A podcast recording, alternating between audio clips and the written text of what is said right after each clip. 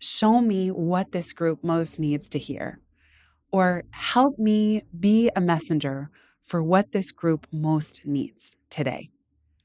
This is an offering. This is me setting that intention in the morning that the best thing I can do is get in that room and help deliver what they most need to hear. This is your time. How can we earn twice as much in half the time with joy and ease while serving the highest good? That is our guiding question here at the Free Time Cafe, your home for heart based business. I'm your host, Jenny Blake.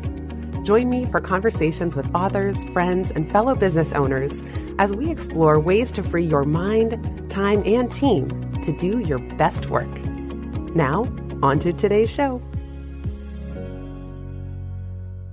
Hello, hello, free timers.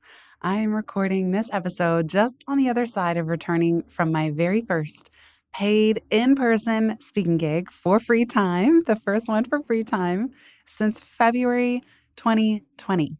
Can you believe it? In February 2020, I spoke at the World Bank. I was talking about Pivot. Free time, the book was nowhere on my radar yet. And in another nod to irony, I had recorded an interview with Grant Baldwin from my hotel room of that event on becoming a successful speaker. So he and I were talking about travel tips, how we prepare, how we get clients. That was in February 2020. And I don't think I would have believed it if you told me then that my next paid in person gig would not be for two and a half years. So it's a little funny to be recording an episode on how I prepare for in person gigs, but I figure things are starting to pick up a little bit, albeit nowhere near the cadence that they were pre pandemic. That if any of you are looking to do paid keynote speaking or paid interactive workshops, as I often like to call it, because I don't really love to just talk at people, I wanted to share some of the ways that I prepare because we all might be a little rusty on the morning of this most recent event, I was having coffee with a friend and he asked me, Do you still get nervous? Now, I've been doing professional keynote speaking as a main source of income for 11 years, probably minus two, counting the pandemic, although I did a lot of virtual. And then even prior to that, I did training and development during my time at Google. So I've been in front of many rooms. This is something that I'm used to. And like so many speakers, I still get nervous especially because I was feeling rusty. The format of this event was completely joyful. It was fireside chat style, which meant that someone was asking me questions in front of the room. I didn't even have to be standing on a stage, struggling on high heels that I haven't worn in two and a half years with a clicker talking at people. That's really not my jam anyway. As I mentioned earlier, I like to do things in a much more interactive way. But this was a relatively low stakes format. And still, when it came to game time, when this fireside chat started, my heart was thumping out of my chest. I know to expect surges of adrenaline for an event, but still, I felt like I had two and a half years of buildup. I didn't know if I still had it. I didn't know if these concepts of free time would resonate with this group, which was a company setting. And so I had a lot of nerves, and I felt like there was a lot riding on this. I really wanted it to go well so that maybe that could lead to more work in the future. And I'm thankful to say it really did. It was a huge success. But a lot of prep went into making it a success, even if the format seems really casual. Again, in this case, fireside chat style. So today I want to share with you how I prepare for an event like this. Now, in episode 126, I share my seven strategies for creating time buffer Time buffer is a big part of preparing for a keynote for me, especially an in person one. I leave a lot of abundant time leading up to the event. I don't see a lot of people. I usually don't tell anybody I'm in town if I'm going to another city. I spend a lot of time by myself. I don't often say yes to things like a happy hour the night prior or lunch with attendees on the day of. I try to really contain and conserve my energy. So, in this, I'm not really going to talk about time buffer, but more how do I prepare the content to make sure that when I do get on that stage, that what I'm sharing is maximally helpful to the best of my ability with that group of attendees. The first thing I do is price abundantly. Now, This is not quite related to the nitty gritty of preparing for a speaking gig, but abundant pricing is important. And remember from the episode on time buffer, I am not pricing based on my time. I don't price and say, what is one hour of Jenny's time in front of a room worth? It is pricing based on the value to the organization of the content that I'm delivering and multiply that by the number of attendees. So, what's possible if 100 people become 5% more efficient within this company, or 500 people become 1% more efficient? Or in the case of Pivot, if it helps five people stay engaged and stay in their role, that might help prevent more turnover and further recruiting and onboarding costs. So I'm always pricing based on value. And the reason I mention pricing at all as part of the preparation is I think it's important to charge abundantly so that you want to go the extra mile. It's really important. If you're the hiring organization, you also want to pay abundantly. You might be working with limited budget. However, you don't want to negotiate someone down so low that they're not motivated or they feel a little resentful or they don't want to put in the extra work to make the event a huge success. For me, by the time I say yes at whatever fee, of course, I'm going to give it the best that I have. Beyond pricing, when I price an event, first of all, I learned from fellow speakers, I don't separately reimburse for travel expenses like hotel, ground transport, food, none of it. Who wants to do that? That's a total pain. So I will just say one number and I take care of all travel within that. When I book a keynote speaking engagement, it comes with one pre event strategy session and one post event follow up call. This is really important because earlier in my career, I used to have clients that they would book me for an event and then they would say things like, Great, let's have a weekly sync now between now and the event. And that's easy for them to say because they're getting paid for their time no matter what. So why wouldn't they want to do a weekly sync? But for me, I realized I need to have more boundaries around how much an organization gets to interact with me before an event. That pre event strategy session is really important, and I lean on that heavily. I don't need to have that until a week or two prior to the event, but sometimes we do schedule it for a month out. What's most important about that is asking what would make this a smashing success for you, the event organizers, and for your attendees? So, how do you want people to feel when they leave the event? What do you want them to do differently? How will you be measuring the impact of an event like this? The most important part for me that actually helps me shape what I'm going to say when I get there is what challenges is your group specifically facing? So, whether we're talking about pivot or free time, I know that they're bringing me in to talk about one of those two big umbrella topics but they might be facing a unique set of challenges. And certainly the last few years, everybody, the challenge level is just ramped up to 10x what it was previously. For example, let's say with free time, they might say, well, people are feeling overwhelmed. Okay. And within your group specifically, how does that show up? Or how are you hearing that in employee survey feedback?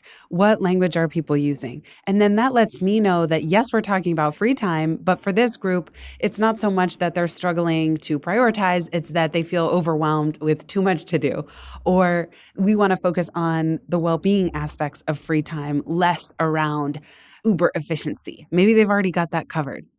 So, this pre event strategy session is really vital for helping me hone in on the parts that I want to emphasize most. And I'll also ask a few logistical questions like what the rest of the day looks like if I'm part of a larger summit. Are we going to do handouts? How are we going to set up the room? And so on. Then, leading up to the event, I will start to look at the slide deck. Now, this is really important. Not everybody does this, but I only have one slide deck. And I have mine in Google Slides. That way I can pull it up from any computer in any presentation room. There's never issues of trying to upload and download and send hard files like a PowerPoint. With the decks in Google Slides, one for Pivot, one for free time, I am not creating a new deck for every client. That's really important. The slides are simple enough that leading up to the event, I will just go through the deck and hide and unhide the sequence of slides that I would find most helpful if I'm going to do slides at all. The handouts usually don't change either. I like to print handouts double sided, color on cardstock. Hat tip to my friend Tor MBS, who I think just does a brilliant job with his handouts. The reason I love handouts are because it allows for some individual reflection time within a session. Even if it's a keynote speech, I'm not really the Grant Cardone, you know, razzle dazzle, have a wad of cash, like have this sizzle factor on stage. That's not really my style. Or you could even say Tony Robbins. I don't know, some of these really flashy speakers. I see myself much more as a facilitator. Yes, I'm going to deliver some content, but then the thing that people are most craving to connect with is themselves. That's what's so rare in this world. And that's what's really rare with busy people who have a lot going on. It is so rare to pause, step back from the day to day for even an hour or half an hour. The reason that I love handouts is that it gives people a chance to go inward and reflect on what I'm saying, apply it to themselves, spark new ideas and I'm guiding them through that process. If I have 90 minutes of my session, for example, usually 15 to 20 minutes will be the TED Talk style, big idea, pivot, change is the only constant, let's get better at it. Free time, it's that free time is a mindset and a verb. It's not just what you do with your time off work, it's how do we get better at doing more and more of our best work. Then there might be 15 20 minutes of an interactive portion and then 20 minutes of Q&A. That's just to give you an example. And even as I said that, that only made for an hour talk. Bottom line is that the talk can be expanded and contracted. The general pillars don't change too much in my case. There are some speakers who love to cram events back to back. I've never even had that much demand that I would be on the road and have one event every day for a week, or these like real road warriors going to a different city, three cities in one week for different speaking gigs. So let me start by saying I've never had that kind of demand nor do I think I could keep up with something like that unless I was doing multiple talks in a week for the same organization, in which case that's super joyful because you're there, you can get into a groove. The reason I bring that up is that some speakers try to minimize the time within an organization. If you're paying me for an hour long keynote, I'm going to roll my suitcase in an hour before I go on stage and I'm going to roll my suitcase right back out and head to the airport as soon as I step off the stage. That's not me. If I am part of a full day summit, I like to show up for the very opening of the summit and I stay all the way through my session. I don't necessarily need to stay till the end after that unless there's a good reason to do so. I just find it extremely helpful to immerse myself in the language of this organization if I can. I never mind if that means signing an NDA. I find that attending those morning, if the kickoff to a summit or a day long event, it's usually from higher level leadership than even who's organizing the event. And they're sharing what's important to them. Why is everybody meeting for this? What are the goals for the year? What are the strategies? And I can start to pull in examples and relevant context and talking points into what I'm going to be saying later in the day. So I never ask for extra. This is not an add on to the event. I ask, in fact, if I can attend. In some cases, that means I get to the venue at 8 a.m. and I'm there listening to sometimes what can be nitty gritty, intricate talk about the organization or different groups within the company. But every single time, it helps me feel much more prepared for when my session starts because I know people's names who've gone previously. I know I can pull in again some of their snippets and examples and what they've shared that's important. I feel that I get to steep myself like a bag of tea in the language of that company and little catchphrases or things related to the theme of that day of that summit. And that helps calm my nerves a lot to be in the room, also to be meeting people. Sometimes, if there are breaks, I get to shake a few people's hands, say hello, familiarize myself with who's in the room and create, you know, some mini relationships before I go on stage. But most of all, to absorb that context. I've said it already, but I will say, like some speakers, there's just no way they would do that. They don't feel they need to do that. I love to do that. I feel that once you're flying to have me out, if I'm part of a bigger day summit or a bit broader agenda, I want to be there for as much of it as I can before my session. If I'm the kickoff, maybe that's a different story. But I generally feel, especially when an organization is hiring me to travel to go somewhere else and be on site, once I'm there, I want to make the most of my time there to make my session the best it can possibly be. Now, again, for me, that does not include things like mixers later in the day or the day prior, because for me personally, those tend to drain my energy and they take a little bit away. Every now and then, attending something like that can be really helpful to, again, just to understand what's on someone's mind, what's the collective consciousness of that group heading in. But I try to conserve my energy as best I can. That said, when I'm sitting at the back of the room listening and absorbing what's important to this group, that fuels me, that gives me energy, and that gives me confidence for my session once I'm on stage. We'll be right back just after this.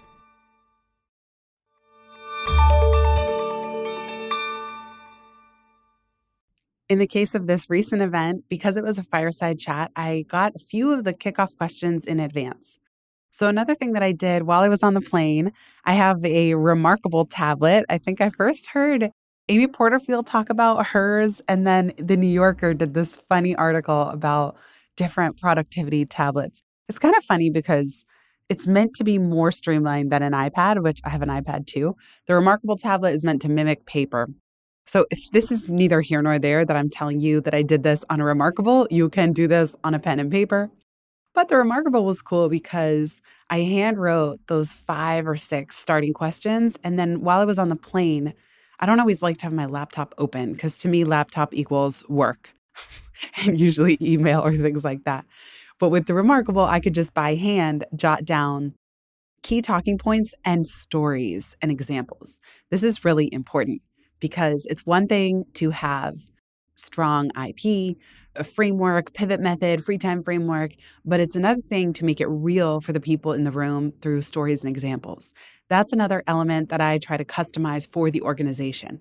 So, depending who I'm speaking with, I want to make sure that I'm pulling in relevant little micro case studies of how I've applied principles related to the questions that the organizer is asking me. My brainstorming started while I was on the plane, but then it continued while I was in the room and the summit started. So even while I'm listening, I'm still jotting down more examples. And this just helps because then I can review my notes in the days leading up to the event and absorb it goes somewhere deep into my consciousness. You know, I don't need to memorize anything verbatim. But the more that I've sort of scanned back over my notes, my shorthand, the better off I am. And even during on the day of when I'm taking notes on what people are saying before me, I'll skim that again quickly before I go on. Sometimes there's a lunch break before my session, and I'll take that lunch break to review my notes. The reason I brought up the Remarkable tablet is that you can send a PDF to yourself. So I even printed out my notes. I studied them on a printout, which is so old school now. Even my printer at home doesn't work anymore. And then I also emailed them to a tablet that I knew we were going to have at the front of the room that would have incoming questions from the group. So as I was tracking what questions were coming in from participants, we had some in the room, some that were attending remotely via streaming. I could also flick back and forth to my notes. And that was really helpful for just bringing up some of the key talking points that I didn't want to forget. Again, I usually don't rely on notes, but in this case, because we had the tablet anyway for the questions coming in, because I did my notes on the Remarkable, I was able to send that PDF to the organizer who could then pull it up on the iPad. The point I'll make there is just that the more versatile you can be with your notes, your handouts, your slides, you have more optionality on the day of. You have more ways to engage with your notes and your content and whatever elements the organizer is including as well. Starting about 20 to 30 minutes before I go on stage, my heart starts thumping out of my chest. And this happens every single time. I've shared it before, but I'll never forget in the book Confessions of a Public Speaker, Scott Berkun says this is totally normal because anytime you're an animal standing alone on an open plain with no weapons and nowhere to hide, and dozens, if not hundreds of eyeballs staring at you, evolutionarily speaking, you are about to die. So I know that I still get nervous every time, all the time. I will get nervous if I'm in a room of 20 people and I'm asked to introduce myself. My heart will start beating. It's, it's almost, it's not a rational thing. There's no amount of just telling myself, oh, it's going to be fine. I've done this before. Some of that can help, but I know to expect a physiological reaction. The key that a lot of newer speakers don't understand is that they take that as a bad sign, a personal flaw or shortcoming, and then they start freaking out. Oh my God, I'm nervous. And then that creates more adrenaline, the opposite effect of what you want. When this was happening to me for this most recent event, it was about 20 minutes prior. My heart starts thumping out of my chest. And that's when I'll start my yoga breathing. So if I'm in the back of the room, I hope that no one can hear me. I will make that oceanic sound. So keeping my mouth closed is slow and steady on the inhale. And slow and steady on the exhale. I'll try to do as many of those deep breaths as I can. The goal is to release the adrenaline, give it something to do. You can also clench and unclench your fists. You got to get that adrenaline flowing and putting your body back into its parasympathetic nervous system through slow, steady breathing is really helpful. Even if I have done that, I often still get on stage, and in the first five minutes, I still have that sensation of my heart pounding out of my chest. I don't mind, except for the fact that sometimes the nerves are so strong that it makes my voice shaky, or I'll get the shaky leg or the shaky hands. And that's when the self consciousness kicks in like, oh, they can tell that I'm nervous. How embarrassing. Or none of us want to sound like we're nervous. I try not to overly focus on it. I know that it will dissipate if I don't focus on it. So, even in the case of this recent event, yes, my heart was thumping out of my chest, but I do my best to keep breathing, keep going, smile, and remember to have fun. The last pointer that helps me prepare for in person gigs happens the morning of, and maybe once again when I'm in the room just before I go on. And that is almost saying a prayer or setting an intention. And I just say, show me what this group most needs to hear, or help me be a messenger for what this group most needs today. This is an offering. This is me setting that intention in the morning that the best thing I can do is get in that room and help deliver what they most need to hear. I don't always know what that's going to be. And there is this element of a spiritual sense of receiving almost intuitively what that is, asking that it be shown, and holding the intention that that's what I can bring to this group. There are many times where I have stories come to me last minute in the room, when I'm listening to other people speaking, when I'm on the stage, and I just trust to go with what comes to me. This is why I don't put a ton of detailed prep in in the weeks leading up to it. I actually like to do that preparation much closer to the event and I will often be furiously writing out new notes or new ideas the morning of, because that is when I really start to understand the energy of this particular group on this particular day and time and moment in all of our lives. And certainly sitting in the room, again, listening to other people's talks helps with that. And so does my offering and my intention. It's not about, please help me look good up there. That's not the goal. Please help me be a messenger for what this group most needs to hear. How can I be most beneficial to everybody here in the room on this day, in this moment in time? And that prayer, that intention gives me the last bit of confidence that I need when I'm going on stage because it's really a moment of surrender that I'm the messenger. I don't know how else to say it. I'm the messenger. I'm the vehicle for what can be most helpful. And therefore, it's not about me. It's just not. It's not about what I'm wearing and how much weight I've gained or not, or it's nothing, or if am I nervous or not. It's how can I be of service? And one of the most special things about getting to do this kind of work, being on any stage at all, is it's a real privilege to have people's time and attention and even to be part of an important strategic day in their career or for their team or be part of a day where they get to take time away from the day-to-day grind and hustle and all that. It's a real privilege. So I'm always doing my best to be present and meet that moment. And that's why I don't create a chaotic schedule for myself before or after, because I'm really trying to receive energetically what is going to be most beneficial. And in order to do that, I need to be very quiet. I cannot have a lot of noise. I can't be rushing around. I need to go to bed really early. As I said in the time buffer, I try to stay on my time zone, even if it means ridiculously going to bed at 6 or 7 p.m. in the destination city. And I just get really quiet. I've shared that sometimes I feel guilty when I travel because I don't see very many people. And my little gremlins say, Oh, you should really be setting up networking coffees or seeing family and friends and all kinds of people. There's usually so many options when I'm in a city. But if I'm being paid for an event, I feel that my commitment is to that event. And especially with having fewer on the calendar these last few years, I'm also noticing it's a big energy exertion going in and coming back out. So that's just where I'm at. Some people don't have these energy considerations, and it gives them energy to do all kinds of things in a destination city. And I really admire that. That just happens to not be me. My approach is cool, calm, collected, quiet. And that enables me to feel really focused and confident on the day of. Last but not least, this is not quite how I prepare for speaking engagements, but a lot of organizations and events will do a post session feedback survey. I really follow up. I try to make sure that I'm able to view that data because all the prep in the world, you don't always know how things go. And so I love to see survey results whenever an organization is willing to share them with me.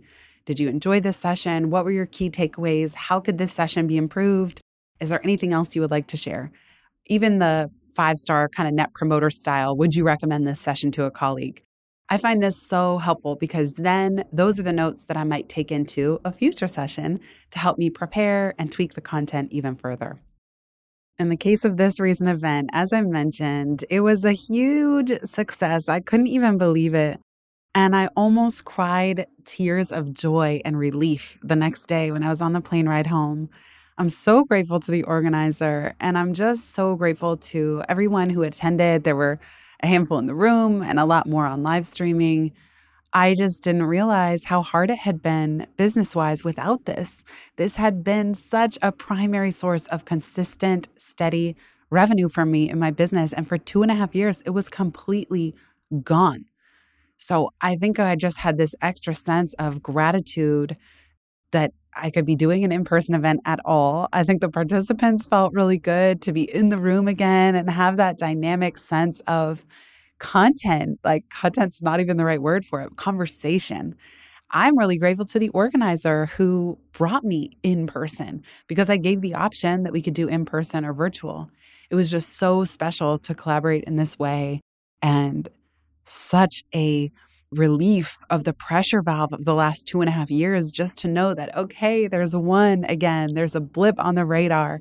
I described it to a friend as a feeling as if I had been under a business fever for the last two and a half years of just elevated vitals, you know, vitals in orange alert zone.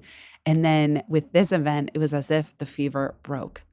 And I felt so much relief wash over me and the relief of knowing, okay, I still got it. I can still do this. That free time resonates because this was a big bet. As you all know, if you've been listening for any amount of time, moving in this direction was a really big bet. I invested a lot of money in this direction, a lot of time, energy, effort.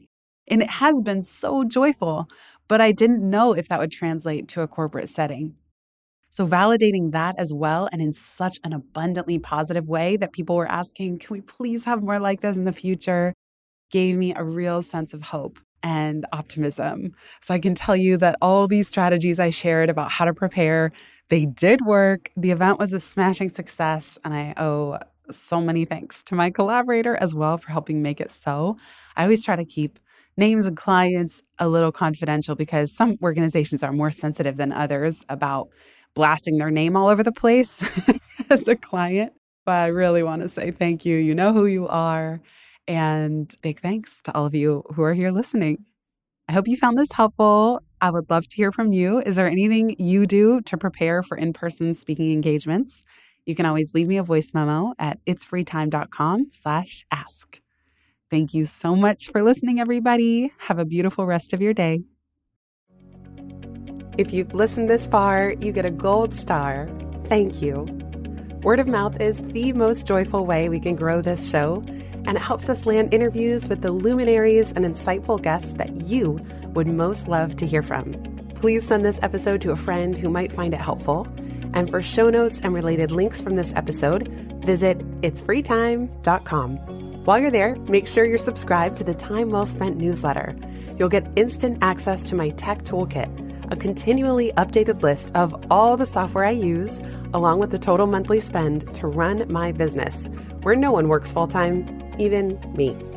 Visit itsfreetime.com slash join. Remember, you are running the show. It's time for radical reimagining, and everything is up for grabs. Let it be easy, let it be fun, and build with love.